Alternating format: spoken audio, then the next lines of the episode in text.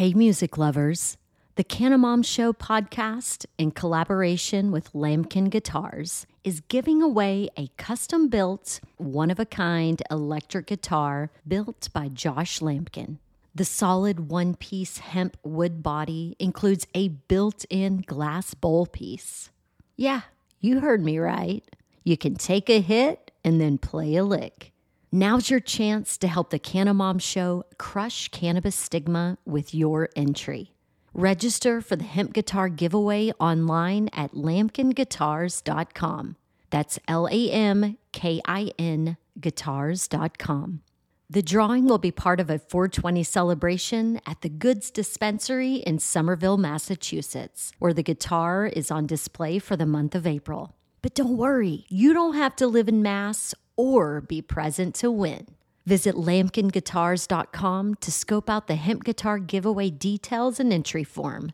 You'll even find a video of what could be your guitar in action. L A M K I N guitars.com.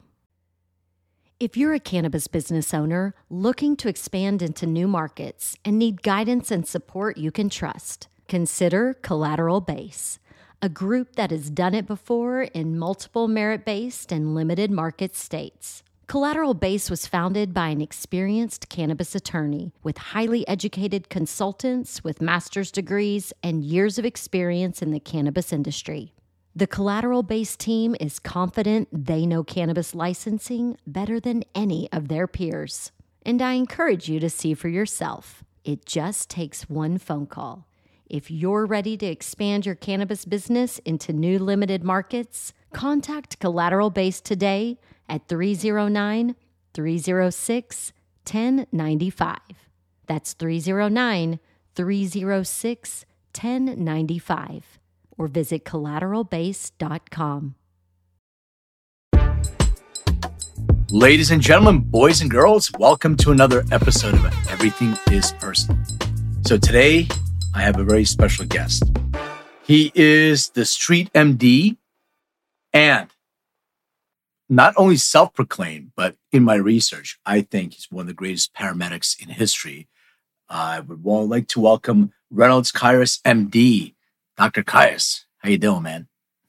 Thank you for that welcoming, man. That uh, I remember that post that you ran into it, huh? Yeah, it was great, man. I, I love I, I, here's the reason why I love it. It's not only that you actually stepped up and you posted it, just so I can let people know. I, I was looking through your content and doing some research. And correct me if I'm wrong. I think it was a TikTok, if I'm not mistaken, that you uh, talked about uh, your uh, your uh, experience as a paramedic and an MD in 20 years and all those other things. Uh, TikTok, correct? Was that was that yeah. right? I usually so, all the platforms, but yeah, on TikTok and one. Yeah, that's probably where I. But but the funniest thing about this is the comments, the people's comments are getting to. And it was, a, it was just such a, like, you weren't saying it to, you know, sort of, you know, hit your chest and bolster that you're the greatest of the great. You were just trying to say to people, I, I think, and you correct me if I'm wrong, uh, you were trying to say to people, like, look, you know, EMTs, emergency workers, paramedics, they don't really live, a lot of them don't live the lifestyle that they are trying to you know address with the, the the patients that are trying to to help and you're not only living that lifestyle as an example but you're also a medical doctor right so and you have 20 years of experience i think that's what you were trying to uh, say but you know for some people they started saying oh well he's comparing south bronx to X and Y and, Z. Look at it if he was living in Johannesburg. That's not the most dangerous place, but I thought it was entertaining. Yeah, yeah. Um, I mean, basically, in a nutshell, I'm doing what we all should be doing. Like, you should feel like the best podcast out, despite the numbers. And if you think about LeBron James, Kobe Bryant, if you think about all these high level achievers, they never stepped on the field, they never stepped on the court, they never stepped in the ring thinking that they were the worst you have to think to yourself that you're the best. This is positive self talk, something that's very rare in our society, but you need to be able to practice it. So Am I the greatest paramedic in the world? As per me, I am. But there's possibly, like, for example, I don't teach paramedics. So there's things that are acad- like I teach paramedics in my own way, but not in the academic setting. So there's things in the academic setting that if you ask me right now, like what does a PEEP of 10 mean? I'm just like, oh, is it increased airway pressure? You know, because I haven't like opened up a textbook to to cover that topic in a long time. I focus more on pre-hospital care in the hospital, not I mean in, in the person's house, not in the hospital. So the reason I'm up is because you know there's people who may or may not be further along, but I don't care. I'm just confident in who I am and what I've done, and and you know I've I've I've taken consideration all the accomplishments that I made, and I'm like, hey, you know, I'm humble, but at the same time, it's pretty badass. you know, yeah. like go from a high school dropout to becoming a doctor, like it's undeniable. There's so many things that I could say, and I'm so glad you brought that up. Uh, where we could just unpack it from there. Like at times, well, well, you- let's let's unpack it from here. Let, us yes, go back because I, I want to build your whole journey, and I want to start from like where where were you born? Where did you grow up? And I want to take people through your journey because I think it's really, really interesting and impressive to be able to overcome so many obstacles that you had in your life to get to where you are. And you're still working at it. So being the best at something and being confident is, is extremely important, but also being able to show up in excellence and overcome those obstacles like we all get punched in the face, we all get knocked down, but how you show up from there is really important. I think your story is super motivational. So let's start with where you like where you grew up in your childhood. Yes, sir. Thank you. Uh, well, basically, I was raised. I was born and raised in New York City. I was born in the '80s, raised in the '90s by a single mother on welfare, reliance on government assistance, and no father figure. Like my father figure was gangster movies and gangster rap songs, gangster neighbors and gangster family members that were in and out of jail. So like in between watching Barney and cartoons, I would watch the movie the movie Menace to Society and like rewatch the same clip of the same part of the area of the movie where he shoots the the the, the Chinese teller or the Korean teller for asking about his mother. And this was like my favorite movie scene when I was like seven or eight years old. And I remember they asked me, like, hey, what do you want to be when you grow up? I said, my goal is to be arrested for something more violent than my cousins and my neighbors are being arrested for.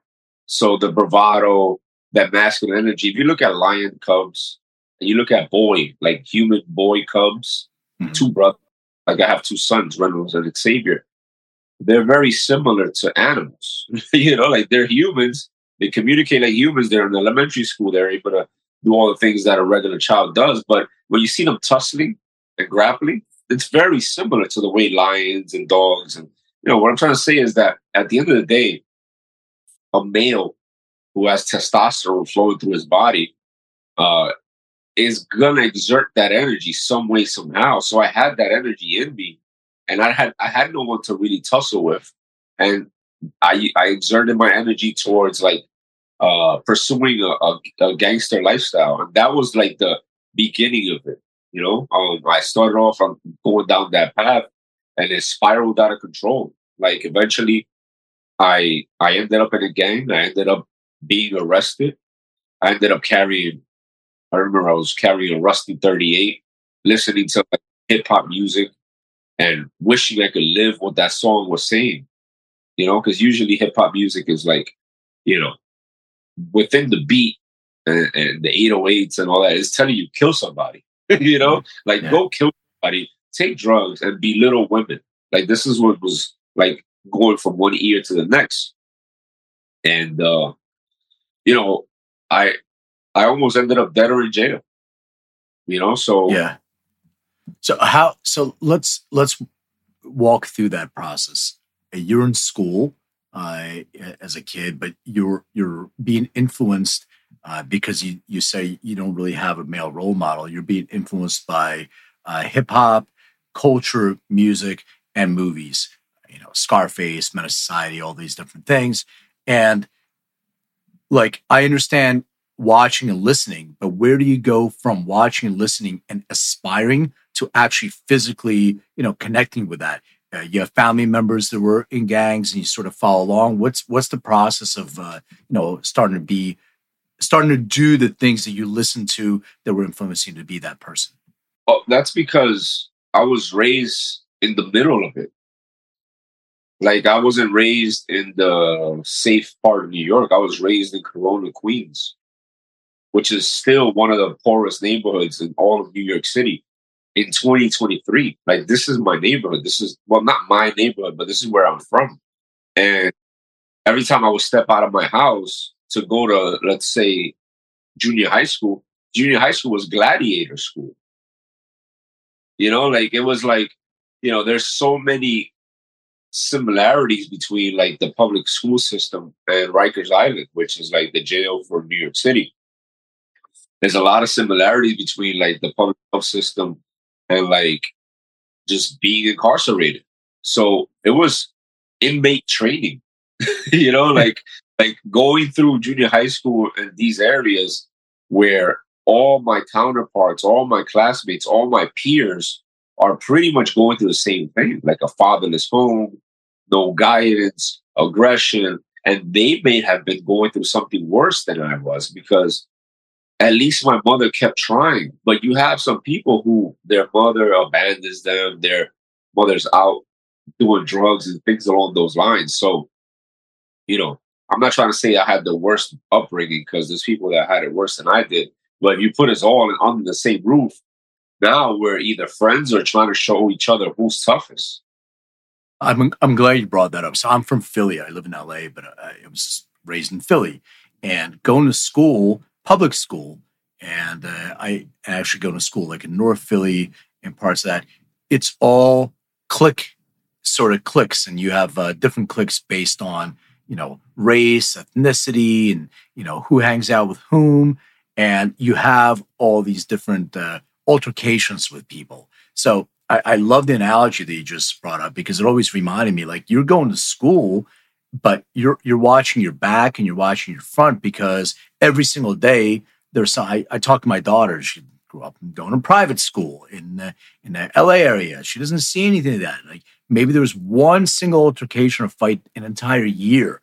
Mine was every single day. So that creates this this whole fight or flight mentality. You got to watch yourself and you got to figure out do I become part of a certain clique to fit in so I so I have like uh, my group with me, or you know, am I am I then my lone soldier self uh, running around? So that it makes sense that you would want to join that certain uh, you know your peers, so you can have you know your people that are watching your back and you're watching theirs, and then you do things together. Some kids do stupid shit, you know, smoke weed or whatever it is, uh, and some take it steps further. Is is that sort of uh, what your trajectory was? Yeah, definitely. Uh, you know, we're interdependent society, human beings. We we need we need that relationship aspect in our lives, and it doesn't matter what age you're in. You need someone. So ideally, you would have that person as well. And that's what I did, man. I, I was definitely one of the cool kids. I was definitely one of the popular kids, but for doing the wrong things. You know, like my mother would have to go up to school I remember like almost every single week for something different. So like literally nine out of 10 of the people that I was raised with or that I used to click up with are dead or in jail or they've been to jail. Like literally, like if we just go through the roster of all of them, what happened to this person? What happened to that person? Which is something I did not too long. I'm like, oh wow. You know, I, I, I and then that's another thing where I just like I'm lucky. you know, like God is good. You know, because I'm glad, Dude, I, brother. Glad I, will tell you, man. It, it's so so. Uh, I, when I when I turned fifty, I, I went back and I, I, hung out with my my old school friends. We all met in in Florida, and uh, we we just chilled pretty much. But that's a conversation I had with some of them. Like we sat down, we went through our list. Like this person's dead, this person's dead. I'm like, how lucky are we just to be alive? Because it could have been us in any of those situations. So it's it's definitely something that I'm super grateful for. the the thing that I wanted to ask you on this is sometimes we have mentors, right? And we have mentors that mentor us in the quote unquote like wrong way, and then we have mentors that mentor us in the right way. Did you have somebody that was sort of your your mentor in the in the in the gang or in in the violence world or whatever you, you were getting into was there a person or like a, a couple people that were your mentors? Like i want to be like that. Besides you like uh, on tv and besides characters like that is there somebody that you aspire to be? Definitely man. I whatever you see that i've been able to accomplish and you find to be commendable it's because of mentorship. I didn't make any of it up like literally, it's because someone paid their blessings forward. And I'm doing the same thing online as well. But yeah, I had I had a uh, street mentor because to join this gang and to be expedited through the process, one of the things you needed was to have someone vouch for you. And I had like one of the more popular gang members in the neighborhood vouch for me, like, hey, that, that kid, he he's good. He's he's he's one of us. He's down or whatnot. And yeah, I definitely had a mentor in that capacity that was, uh, you know, it was leading me down the wrong path as well. But then, you know, later on, you know, I, I turned it all around with the help of mentors.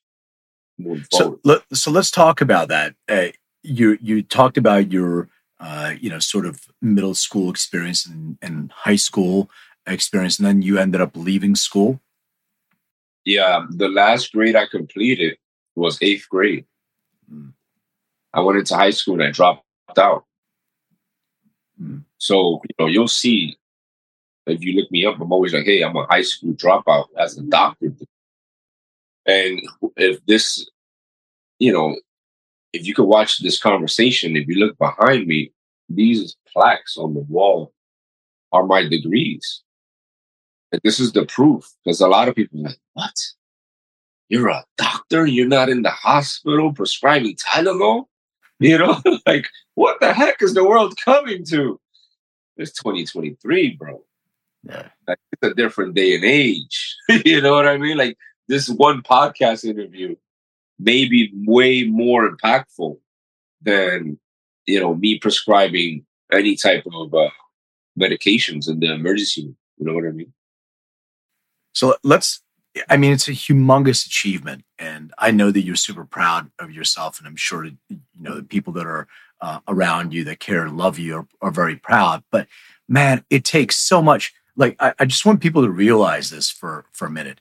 Think about it. You dropped out eighth grade, and you're a medical doctor. So there is the that gap. Like, how do you motivate yourself from you know I'm trying to find myself as a kid to then saying I'm going to focus on healthcare and start being a healthcare professional and, then, and get inspired enough to really take it all the way to fruition to being a medical doctor. What, what does that journey look like? Yeah, so basically, to accomplish such a task, I once again I don't take credit for it. I just, I just, I just realized I was wise enough and humble enough to let myself be led by other people, let myself be led down the right path, uh, whether it was through books, through mentors in person, through content on the internet. Um, but you know, the, the the the turning point for me was that while I was living this gang member life, I was being shot at. Someone tried to kill me. And you were I actually shot. Were you actually shot? No, I did not okay. catch because I played too much American football. and I was always you're you're, fast enough to dodge bullets. yeah, no, but one thing I learned in American football is that, especially when I used to quarterback, if you're trying to run away from someone tackling you, you can't run straight.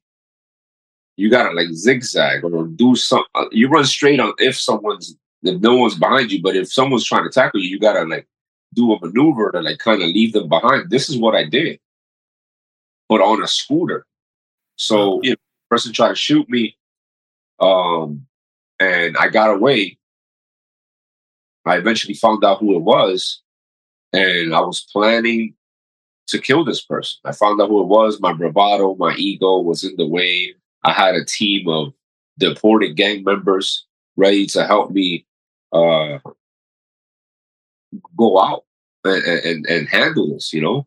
Mhm. But you know that that was the turning point where while I was planning it, I heard this voice in my head that said, "If you keep going the way you're going, you're gonna end up dead or in jail." And you may be able to relate, and you probably heard it yourself. You know, being raised a little rough around the edges, your teachers will tell you that, your parents will tell you that. Like my teachers were racist. They used to be like, go back to the rock you crawled from. You're gonna end up dead or in jail. And like, so I never really paid attention to it until this day when things were further along in the plans to to commit this homicide. Um I actually paid attention. Like the voice came in out of nowhere. I actually paid attention and uh, I ended up becoming a healthcare provider after listening to the voice. But but so you you have a voice and you you realize that you should you probably not a good idea for you to you know commit this uh, this crime and and and get revenge and all that stuff. That's the voice. What's the action that you take from there? Like what do you do because you're and how old are you at that at that time? uh, 16. 16. Yeah. So what's the action? What do you do at that moment? So I started planning. I started realizing that idle time is the enemy. Idle time is the enemy because the first time I was arrested was after they closed down the PAL, which is the Police Academy League, when I was like 13. Um, I used to box and I was getting ready for the Golden Gloves and competing and stuff, and then they closed it down because of no funding. And that's when my first got arrested. So I noticed that I had to keep myself busy. So one of the ways to keep yourself busy is working. And, you know, in the inner city, if you have a city job, a steady income, and a big screen TV, you made it. That's success. you know, so I was like, hey, how could I work for the government? How could I work for the city? I was like, okay, uh, a first responder, blue collar worker. Mm. And then I was like, all right, uh, uh, uh um, police officer, nah, nah, I'm not crazy about like them right now because they're not my best friends. And uh, firefighter, no, no, I'm not crazy about run- running into a burning building. and then becoming a healthcare provider, EMT, yeah, that sounds good. Those are the good guys because my grandmother, uh, may she rest in peace, she she was your typical. She suffered from all the typical things that an obese person suffers from. Like she was a hundred, maybe 150 pounds overweight. So she had the diabetes, she had the congestive heart failure, she had the high blood pressure, she had the pedal edema. But I noticed that every time we had to call 911, the EMTs always treated her fairly and they, they were like patient advocates. So I, you know, my grandmother's the reason why I leaned towards medicine. And I ended up, you know, taking the EMT course. After the EMT course in 2003, you'll see it right here. I became a paramedic. I, I, I rose through the ranks. Between that time, I started a business. I was doing CPR training, all that stuff. And then 2007, I became a paramedic. And in 2017 is when I went and finished uh, medical school, became a doctor. it's, an amazing story because i mean you you sort of nonchalantly touched on once again i, I just want to say you went from 16 year old to take a course as an emt paramedic and then it took you 10 years so to become a doctor in that time i'm sure there's so many different reasons why you said you know what i like it but it's hard and I'm not sure I want to do this. I want to do this. So you have to have a passion for something that pulls you through those days that you don't want to get up and you don't want to do that. You said your grandma was the, the inspiration, but what what was the passion that really drove you to saying, I want to do this and I want to contribute I want to give back and I want to keep going forward, not just rest as being a paramedic. I want to keep moving forward to the highest level that I can possibly reach. What was that passion you were connected Well, to? I can answer that in a professional setting, and I could also answer that just in a masculine setting. sure. So the professional setting mixed with the masculine, I've always enjoyed being the decision maker. I've always enjoyed the pressure of of being the person who calls the shots. So every time I had the chance to, as a paramedic, as an EMT, when things, when the world was falling apart, like I, you know, I got my experience in the South Bronx. Uh, you know, um, so when when I was going through all these critical scenarios with all these critical patients, I eventually noticed like, hey, I could become a doctor too. And I ended up just, just going for it. And one of the things, the passion that allowed me to finish it was I applied what I learned in the self development books. Mm. one thing to listen to them, to consume it, it's entertainment. You actually feel like a false sense of accomplishment when you consume this type of content, when you consume these type of books, because you feel like you did something. But I knew that I had to do something. Like being a high school dropout, I, I couldn't just stay a first responder. And so professionally, I wanted to rise to the ranks, you know, and, and it was in my DNA to do so. But lastly, I'm a fuck. You can't curse. Yeah, of course, man. Go through what the fuck I said I would do, bro. Yeah. That's it, man. Like you, like all these men out there who are listening to this, follow through with your word. Yeah. Like at the end of the day, you know there's things along in your life that you committed to and left it half-ass. You know there's things in your life like a diet plan, or you're gonna be dating your wife more often, or you're gonna be cleaning up your car more often, and these things that they gnaw at you. They you know they're part. Yeah. They're, the reason why coming up in your subconscious, in your conscious, because it's part of your destiny. Your destiny is trying to nudge you down that path. Yeah. But you drown out the voice with whatever vice of choice you have, whether it's alcohol, pornography, anger, anything along those lines. So if you're drowning out the voice, it's it's hard for you to take action. And then when you don't take action, you lose trust in yourself. Because some of the people who are most respected and trusted are people who have discipline, whose word you can believe in. And I got tired of lying to myself. You know, I got tired yeah. of not following through. And I was like, I'll be damned if I let this shit fucking not go the way I planned. And guess what happened, bro? When I got accepted into pre med, here's another curveball life threw at me. They took away my school loans. Mm-hmm. I went to medical school in the Dominican Republic. In Spanish, I became a doctor while being an American citizen born and raised in New York City. So my Spanish wasn't all that great. I learned how to become a doctor in Spanish in the Dominican Republic.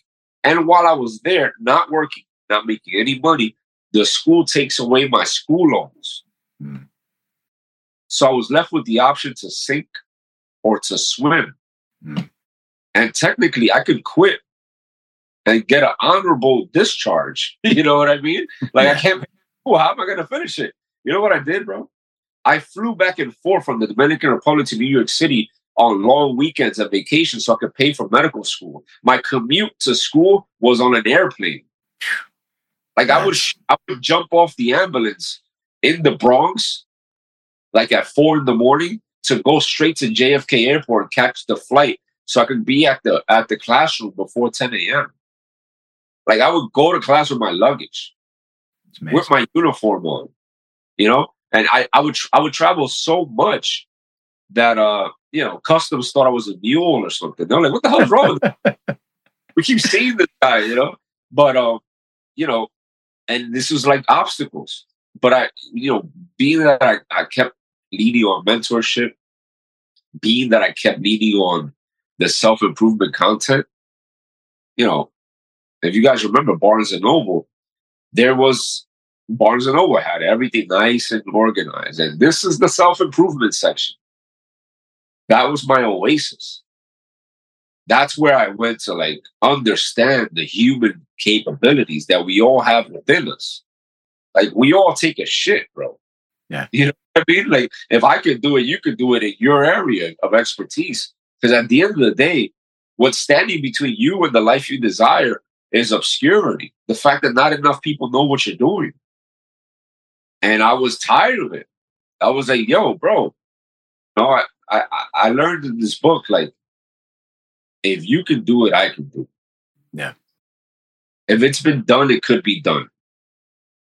So 100. percent I mm-hmm. started like like I'm not quitting, and that's something that I learned from like high achievers. They don't quit.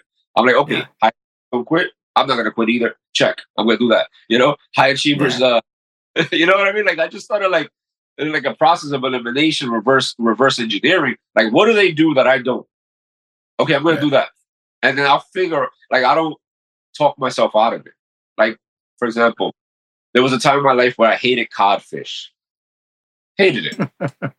Make it codfish. No, thank you. It stinks. But then I read the benefits. I'm like, oh well, looks like I'm gonna be eating codfish now. That's You know, right. now- you get used to it.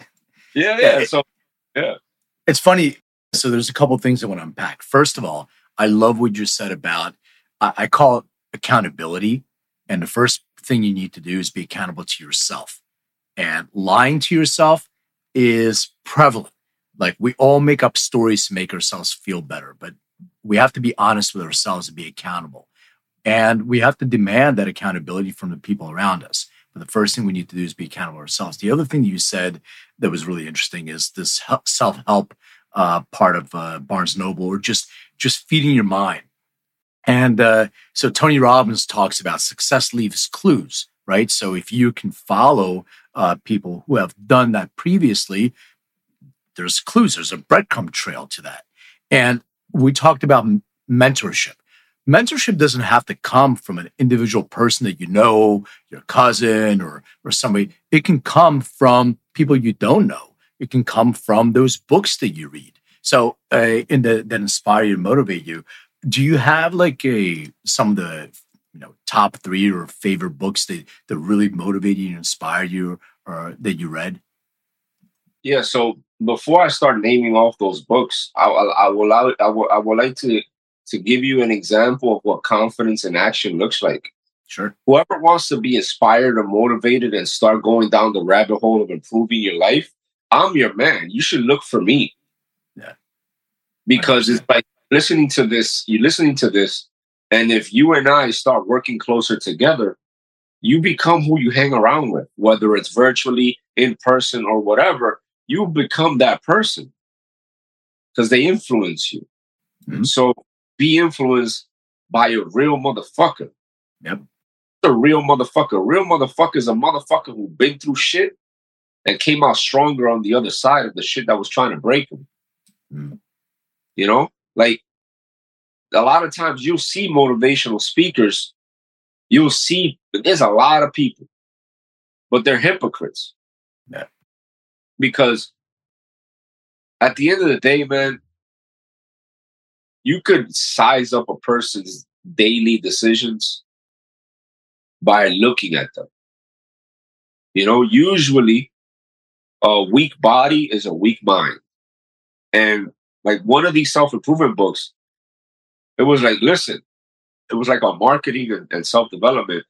The lady was like, listen, if you're stressed out, what you should do is if, if the marketing was not going your way, what you should do is like go to McDonald's, get your favorite meal, get a tub of ice cream, and just binge watch your favorite season favorite show, and then try again tomorrow. Right. So you need to realize if you're going to get a mentor, it needs to be a mentor who's strong in all areas of life, not just in their area of expertise. Because a lot of times we lean on that. We lean on like, like if you notice, we mentioned that I'm a doctor, but I'm also mentioning like manhood, and I'm mentioning these different things because, you know, if you're like a very successful real estate agent and you're a very successful salesperson, you're just talking about that. Yeah. And I say you're on the yacht. You're on a yacht celebrating. Oh my God, I just made a half a million commission check. Mm. Fuck it, let's rent a yacht. Or I have a yacht. But what good is that yacht if you're in the pool with your shirt on? What Yeah, good that's is a great point. taking your tank top off? And you'll see it. Like, you know, I used to do it myself. Like I'll be with a rash guard on the in the beach. But hmm. it's lack of confidence. And it's like, you know, too too often people are lost within what the world values versus what's truly valuable. And what's truly valuable is priceless. You yeah. cannot a target and buy confidence. You have to earn it. You know, you can't go to Target and buy a can do attitude. Yeah. You need to like cultivate it. You know, so um if if if you're looking for motivation, if you're looking for inspiration, ideally go towards a person, whether it's me or there's other brothers and sisters out there on the internet. It's not just me by myself. You know, we're like God's messengers. We're part of God's army. And we're here to fucking get you motherfuckers out of the dark. Yeah. I, love I love what you just said also, uh, because you talked about hypocrisy of people. I see this all the time because there's coaches, right? There's so many different coaches that coach you, but these coaches didn't walk in your shoes. So they're coaching you how to do something, but they never actually did it themselves. So that's one of the things I really want to uh, have people hear that what you said again, because the people that you look to to inspire you to motivate you, they actually went through the trenches. They were in the shit, you know, they got fucked up and they were able to overcome that themselves. So by looking at somebody who you just you gave an example of, hey, you know, go. Uh, they're watching Oprah Winfrey, and they're saying, hey, I mean, uh, well, I'll just think about law of attraction. I'm going to think about this. Money's going to fall in my lap. I'm going to eat some ice cream, and I'll be okay. That's not motivation. I see that all the time. sounds so fluffy. It sounds so. you know, when I hear shit like that, it sounds like someone's scratching the chalkboard. Like, oh, right, yeah, go ahead, go fucking meditate in the woods and do your fucking you know, go do whatever it is that you go ahead. I hope it works out. And because at the end of the day, I when you're a high achiever, you need to learn how to do numerous things at once. Yeah. So like as I'm manifesting, visualizing, because I believe that stuff works. Like I have a vision board. I believe in meditation. But like my form of meditation is like a really intense workout. You know, like I'll ha- I, will hyperventilate. I'll do the Wim Hof ice, the ice yeah. bath, all that stuff. But uh, that's you can't. There's there's something called the great equalizer. Hmm. The great equalizer, as per me, and as per the greats, it's time and effort. Hmm. That's it. Bro. The time under tension and the effort you put in will give you the results you're looking for. So, you know, if you're if you're looking to build a stronger body, then you need to start doing things that make it stronger. If you're looking to be like, you know, one of my interests is martial arts. I practice Brazilian Jiu Jitsu. I've been practicing for years now. And, you know, I could be a doctor all I want. I could be a freaking multi, multi billionaire, but I got to get on the mats. Yeah. People got to punch me in the face or like choke me or they have to because that's the only way you earn your stripes. So we need to realize like for you to do what you want to do, you have to take action, the right action.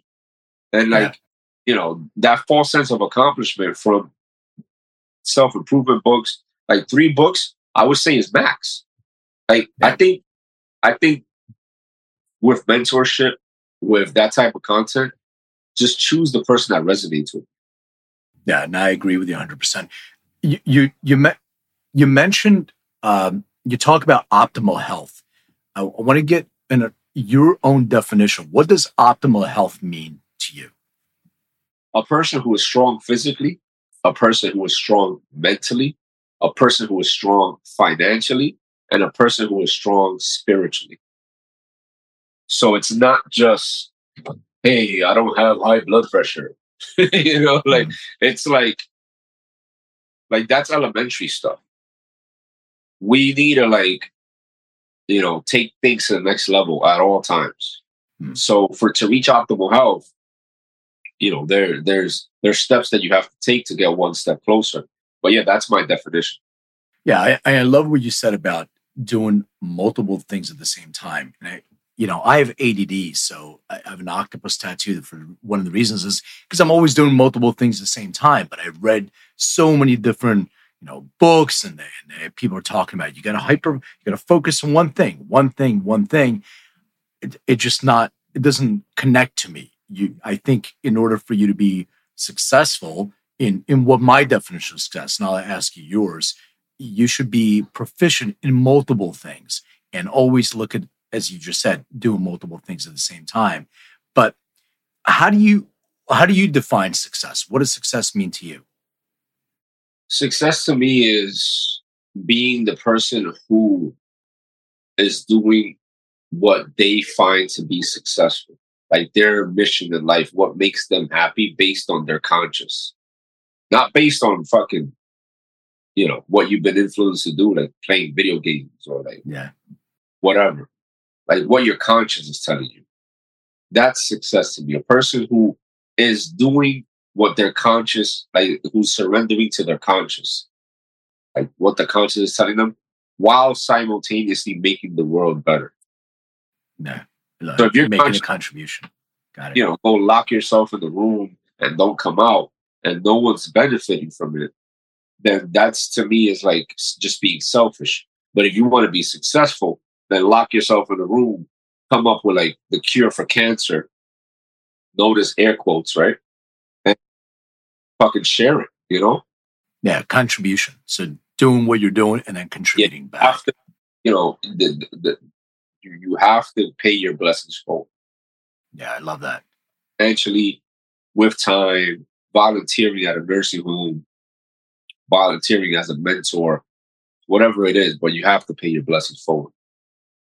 So, being a medical professional, what are your thoughts on, you know, big pharma versus what plant medicines, uh, or do you have a, uh, any thoughts about that? Because the we somebody told me that uh, the pharmaceutical industry is the greatest.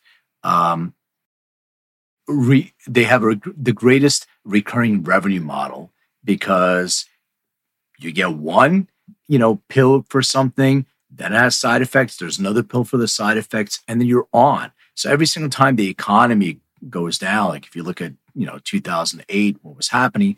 If you look at pharmaceutical stocks, they're up. Everybody else is down because if you're depressed, there's a pill for that. If you're anxious, there's a pill for that. There's always these things. So, you know, how do you feel about what you have to do as a medical professional, given the tools that you have versus maybe other tools that are available that have been in medicine for thousands of years, plant medicine?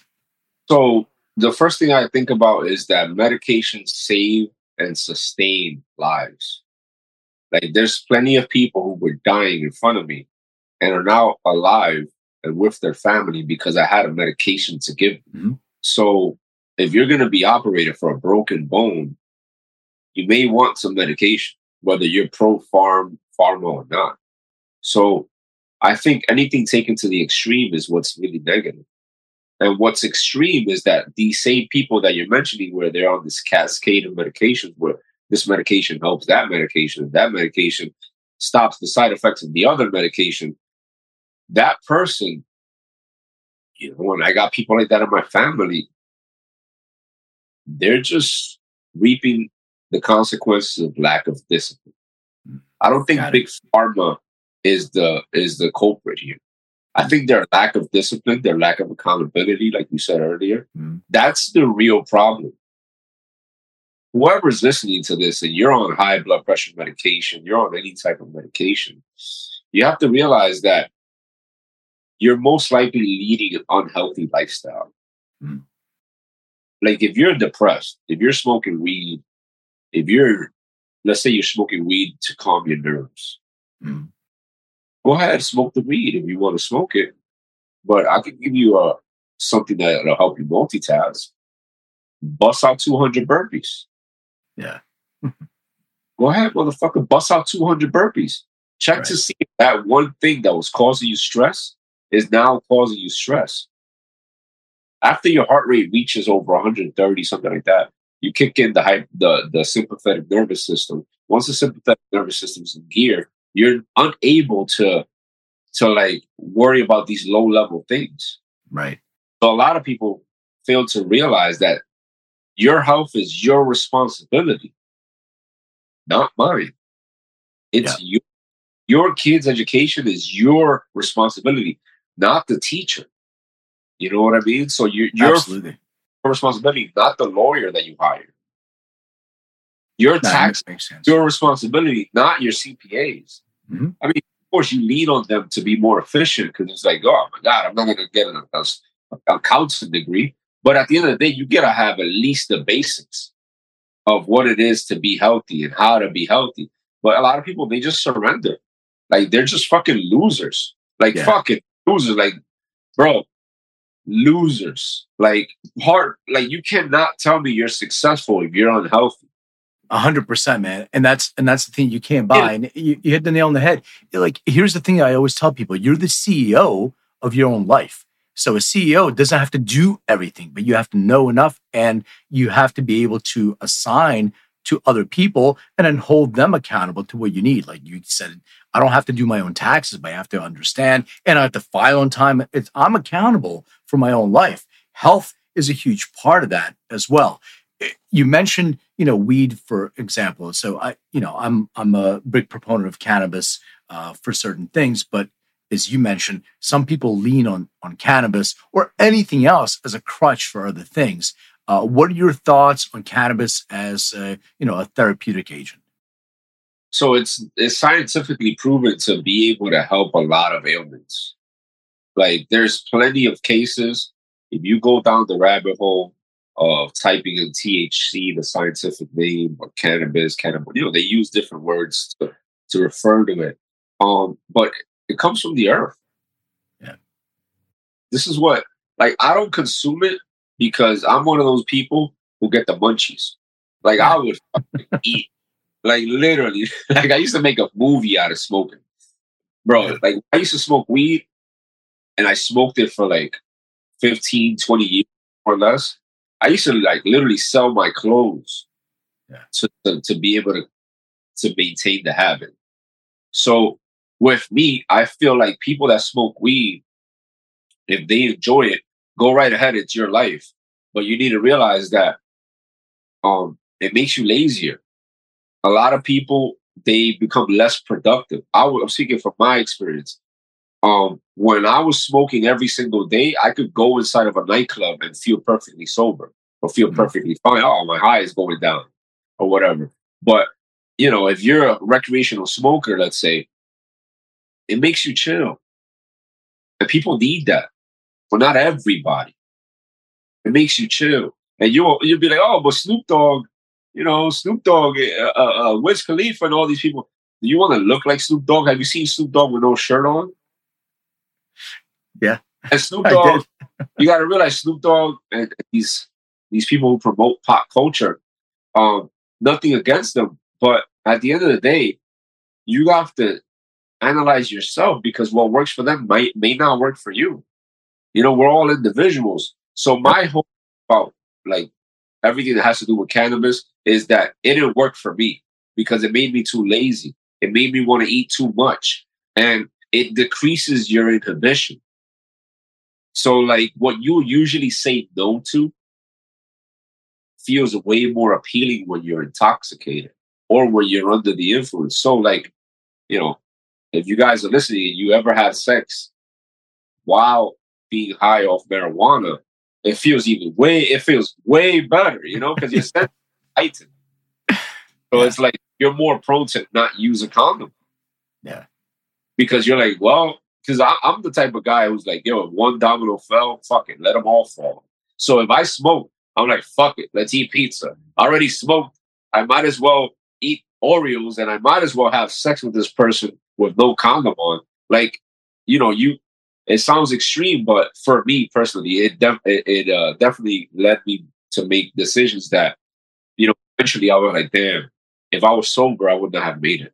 Well, I mean, you, you first of all, the name of this podcast is Everything is Personal. So you hit the nail on the head. It's a personal experience. I wrote a book on making cannabis personal. Uh, and what you just said, there's genetic predispositions. And if people know how certain cannabinoids or certain substances affect them personally, that's your own personal experience. So there's genes for impulsivity, there's genes for dependence, there's genes. By the way, munchies. You know, certain certain cannabinoid uh, uh, cultivars with terpenes affect people differently for munchies, and for some people, you want that. you have cancer patients that are going through chemo you have people that are you know going through other you know, they need to uh, stimulate their appetite and cannabis does that because they excrete a certain amount of endogenous chemicals uh, anandamide and 2-AG and there is a signaling through the vagus nerve to something called ghrelin that uh, creates an appetite for us and and it's not only appetite like we don't get we don't consume cannabis and crave kale or, or a salad. We consume cannabis and crave fat, salt, and sugar because that's satiating. That makes us feel really good. But if, like you said, if you can get that same feeling from other, like if you're consuming cannabis, I work with a, a lot of like bodybuilders or professional athletes. Some of them consume cannabis to be able to perform better in whatever you know uh, sport they're they're in, or to recover faster from whatever workout they have. So if you find what works for you, it's definitely an individual thing. But for some people, it doesn't work the same way, and you it's actually uh, you know prohibitive of them accessing their their best self. So I, I completely uh, agree with you on that assessment. I have, a, I have a question for you because I don't want to be short on time not ask this. What are some of the most fucked up experiences as an EMT that you had in South Bronx? I'm just curious because I've talked to a lot of emergency room uh, like uh, healthcare professionals, and they were telling me some really fucked up stories. So I'm just curious if you have any uh, real interesting ones that you can share.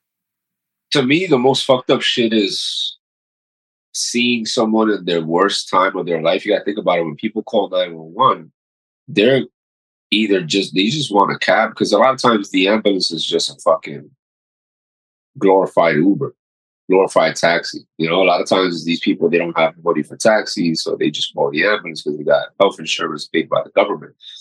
But, you know, out of 10 calls, you got that one call that you're like, yo, this person really needs.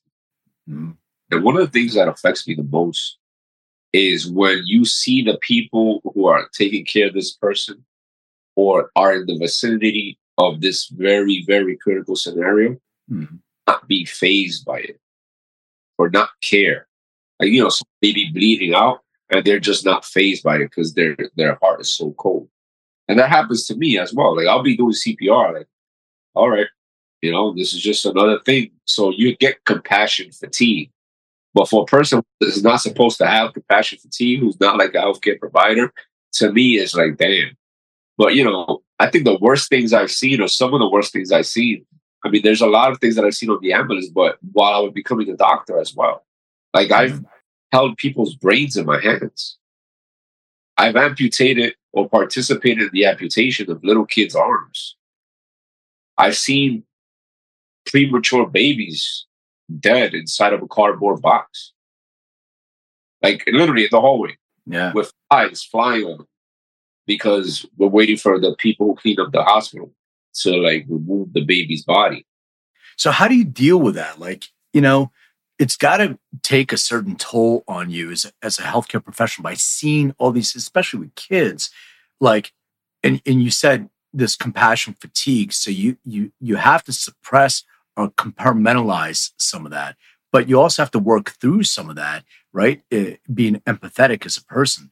What do you do to deal with that? Is that is that like going to the gym and getting some endorphins and, and dopamine and kind of trying to push that to the side, or what do you At do? First, I was just doing the same thing that we all do, which is look for dopamine, look for the neurotransmitters that make you feel good. So I went to look for comfort. But realize, my people, comfort and growth, they don't coexist. So I was not growing. I was actually dying. I ended up gaining almost 70 pounds, bro. My kidneys were failing me. And the stress from medical school and dealing with everything that I was dealing with, um, you know, working in the Dominican Republic, I mean, working for free in the Dominican Republic, working in New York City as a paramedic, flying back and forth, drinking mm. six cups of coffee, all this stuff. And I had two kids while I was in medical school mm. and coursing through a divorce. So I'm divorced, by the way, guys.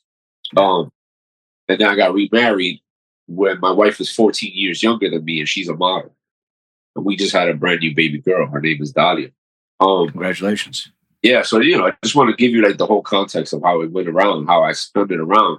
And the reason why is because during the first marriage, I was the biggest bitch, bro. Hmm. Like I'm dealing with all this stuff in the professional setting that it I I fall into depression. I wanted to commit suicide, bro. Hmm. I was eating. Like the way I coped with it was eating a lot of pastries. I was jerking off like three, four times a day. Oh my god, it's too much info. Whatever. Let's look at your browser, your your web browser history as well.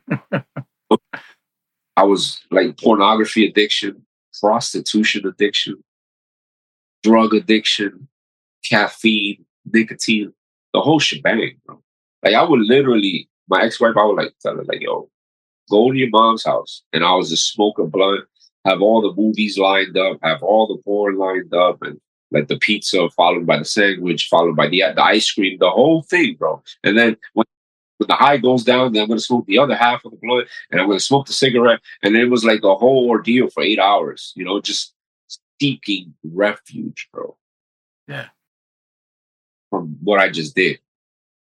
Which was like seeing a little kid die or or Wow. or, or, Yeah. or, or kid be abused. I was just like trying to unwind. And you know, you may not people listening may not take it to that extreme, but their version of that is a six pack. Yeah. Their is going to the bar. Oh, I had a really hard a hard week's work. I could have a six pack of beer. You know? But remember me, I'm more like intense, you know, so I'm just like fuck it. Let's go all out, you know? But now, you know, you gotta realize, man, the stress, we all deal with stress. Mhm. And for the most part, as Americans in Western culture, we all deal with it the same way, which is give our stress to another substance that masks the stress. But the best way to remedy it, based on my opinion now, is you need to go exert yourself and have a positive venting mechanism. Yeah. And what that looks like to me is, again, multitasking. You're a high achiever. You're running a business. You wrote a book. Go lift weights. Go do a martial art. Go for a run. Go for a walk. Like, get out and move your body. So when I'm stressed out, like I'm going to the dojo, the martial arts dojo, and I'm like, oh my God, what a day. This is this day kicked my ass. I'm stressed out. But then I go in there and get my ass kicked literally, you know, by the upper belts and the people who are training with me. And then I come out smiling. Yeah. Because it calms you. You'll see like guys with cauliflower ear and guys who train a lot, they're very calm. Like some of the nicest people are black belts. And that's because you put yourself through the ringer so much that you're exhausted about the ringer. So you're just calm state at all times. But, you know, if you have to turn on the switch and defend your family, you will. You know, so for people who are dealing with stress, here are some actionable items. Number one, work out every day. A lot of motherfuckers want kudos and brownie points for working out two to three days a week. Like you're a fucking man, bro. What the fuck are you talking about? Like you're supposed to lead, protect, and provide your family. You can't do that if you're not able to run down the block. You can't do that if you're stuffing your face with alcohol and like buffalo wings. And if you are able to do it, you're doing it at a lesser capacity than you really can. If you were to uh, yourself in. So move your body. Be conscious of the food that you consume. Be in a calorie deficit. If you're overweight, lose the weight, bro.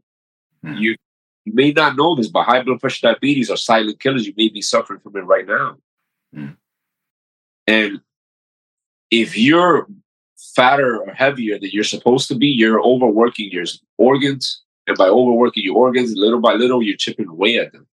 So be in a calorie deficit. And lastly, the you have to have a mental fortitude. Like, don't accept any labels. Don't accept any diagnosis. Don't accept anything. This is who I am. That's it. Own that shit and work around it. You know what I mean? And just Yep. basically have a can do stoic attitude.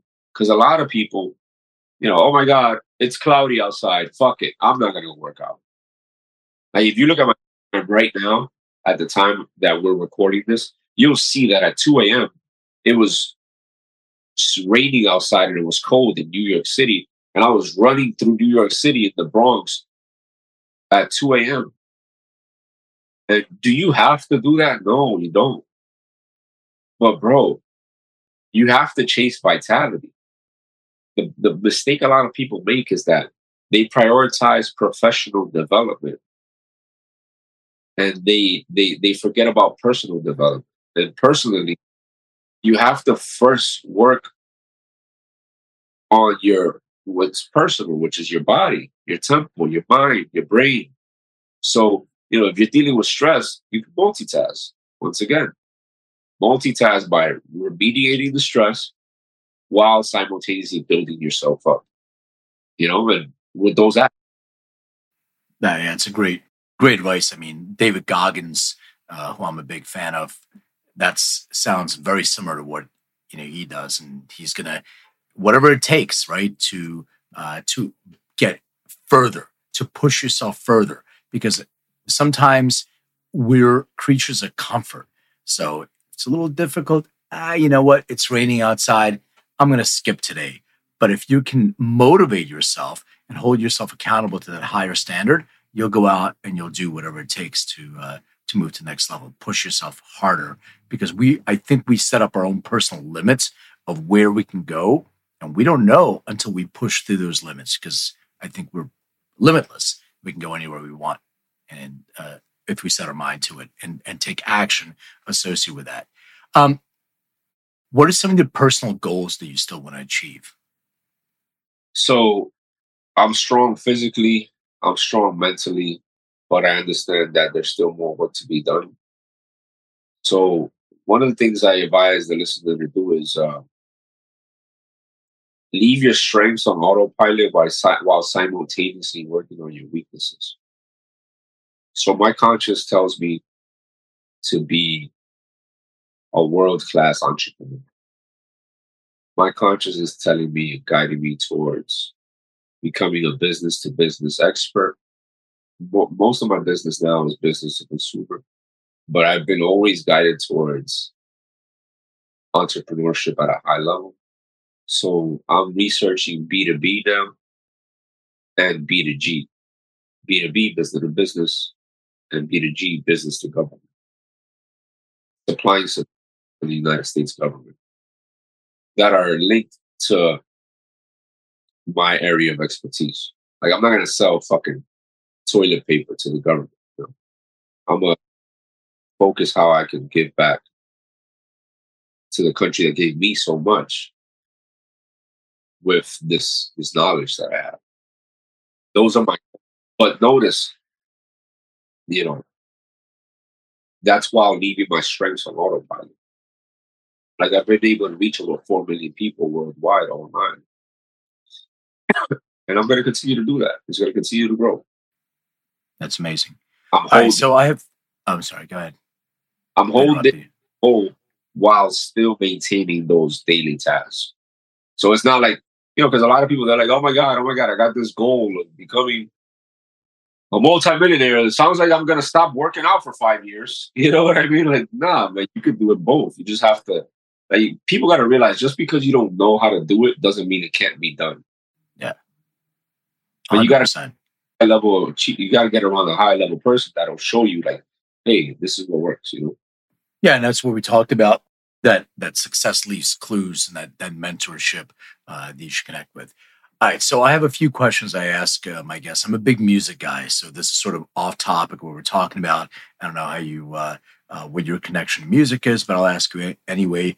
If you had to choose five albums uh, that you have to listen to for one year, and it's only those five. And by the way, I know that these change from time to time, and if you don't remember the name of uh, you know the album, you can just mention the artist as well. What would those uh, five albums be? Nas, Illmatic. It'll be Fifty Cent, Get Rich or Die Trying. It'll be well, Biggie Smalls, Ready to Die or Life After Death. And it'll be G Rap, Uh, I, I don't I don't know the names of this of this Yeah, I, I think yeah, there's one more. I think that's four. It'll be G Rap, 50 Cent, Nas. And the last person I could think of will probably be Daddy Yankee. Okay, cool. Got it. Um, do you remember the very first concert that you ever attended? Uh, yes. And it was uh, one of the first concerts I ever attended was Marc Anthony. And I was blown away by that guy. Marc Anthony, guys. He's a salsa singer who's also like a movie star. He's been he's like bilingual and whatnot from Puerto Rico. And if you ever watch one of his concerts, and he's he's really talented, but the most the thing that blows me away the most is like the acapella portion of his performance, where he'll just start singing, singing, and no music is helping. Nothing. It's just pure talent, you know.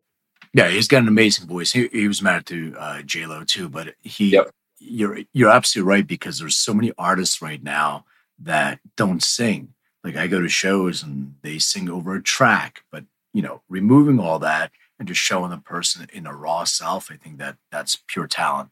Uh, do you remember what the last concert you ever attended was? Yeah, the last concert I attended was La Banda Real, which is like uh, the folklore, the folklore Dominican merengue music, and it was in the Dominican Republic where I attended it. I love it it's like if you want to see like a modern version of African African influence and, and Latino influence and like slave, like, I guess you could say slavery music because of the instruments that they use. You look up La Banda Real in vivo, in live, and you'll see like the way the sound of the drums and the instruments, the guitars, and all these things. They got this thing that's a guira. A guira is like this. It's like this big, uh, maybe like 12 inches and it's got little holes in it. They they they rub a uh, a metal comb on it and it makes beautiful sounds. It's kind of weird. you would never expect it, you know. So uh, super cool. All right, so a bonus question, uh, final one. Please describe what your room looked like growing up. Say that again. Say that one more time. Please describe what your room looked like growing up. I had a lot of posters a lot of posters of rap albums, a lot of posters of Michael Jordan, a lot of posters. yeah. So give give us so Michael what what rap albums like paint a picture for us. Walk in a room. Had an autograph. Wow, you see, you know how to touch that nostalgic nerve, man. You make it smile. I had a little basketball court. I had my Super Nintendo with my with my box TV, and the box TV had a little baseball sticker on the side of it, and the Super Nintendo was there and then I had uh, uh, uh, uh, like photo, like the the cuts of the CDs for the albums that I enjoyed, which was like the Fugees, Nas, Biggie, and I would paste it on the wall with like glue from school. It was permanently stuck on the wall, and then I would like put like a basketball because uh, I used to play a lot of basketball as well. So I had like Michael Jordan on my wall, and then I had like random uh, beautiful women as well all around me. And then I had like graffiti that I used to do on paper that or that friends did for me or something along those lines that were like on the wall as well.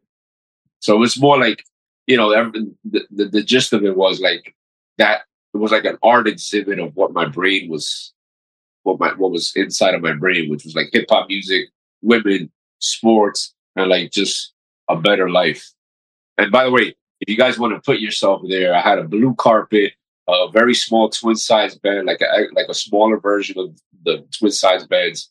I had uh, it was attached to my mother's room. I didn't I did not have a door. It was a porch, the size of a walk-in closet that was converted into my bedroom, and it was extremely cold at the winter times because I had no insulation. Uh, blue carpet, and uh, yeah, that's the same room I used to sneak out of.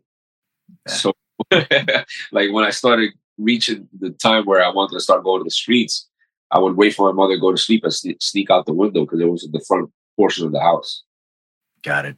Yeah, it's you, I can visualize the whole thing. So it's that's a great description. Uh, right, where can people find out more about you, engage in your content, download? Uh, I think you have a book as well, or it's uh, digital content. So just let people know how to engage with you. Yeah, so the best place you can find me is on Instagram. That's where I'm most active. But if you Google my name, Reynolds Kairus, you'll see that there's this whole, if you want to go down a rabbit hole and confirm everything we spoke about here, uh, feel free. Um, but you can find me on Google as far as like for research purposes. But if you want to reach out to me directly, I'm most active on Instagram right now, but I'm also on Facebook. I'm also on TikTok. I have a YouTube channel. I've uploaded over 500 videos. You know, I'm all I'm all over the place. And uh, but Love I'm all, man. I'm here to I'm here to help. By the way, guys, Love it. if you if you felt if anyone felt uncomfortable with anything that I said, it's the truth and you needed to hear it. Remember, a real friend is going to tell you what you need to hear, not what you want to hear. And yeah, I love that, man. Unfortunately, you know, back to the the episode, we spoke about how in the comment section there was a lot of people who just did not agree, and ah. these are my peers. So you need to realize if you're a high achiever, if you are resonating with what was happening during this podcast, first of all, leave a review because it helps the algorithm. Comment below and help the big brother out because the algorithm responds to engagement. So if there's any value, do that, please. Secondly, realize if you resonate with it, you're going to have people who are supposed to support you bring you down because you're a reminder of what they gave up on.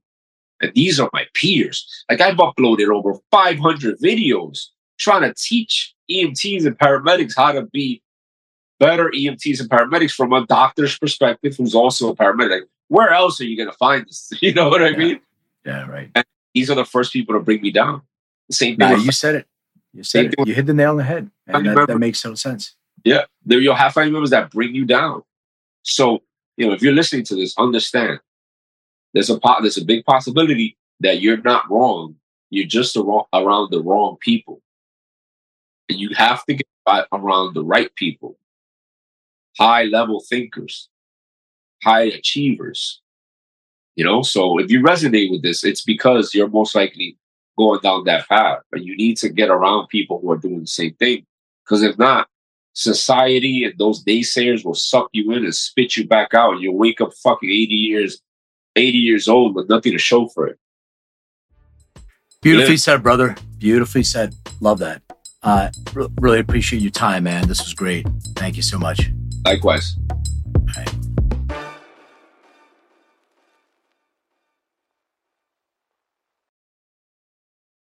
Thanks for listening to today's show. To check out more great cannabis podcasts, go to podconnects.com. Here's a preview of one of our other shows. Hi, my name's Kate, and I'm your host of the Pop Moms Podcast. I started the Pop Moms Podcast, well, because I wanted to end the stigma against using cannabis, specifically with moms, but also anyone who chooses to consume. I strive for a balance of humor and education, along with some pretty rad guests, to help combat social biases that come with consuming cannabis. Kids are hard. Join me for regular podcast episodes packed with parenting hacks, real life stories, and of course, my favorite cannabis products. The days are long, but the years are short. So roll another J and take a deep breath. Keep blazing and stay amazing.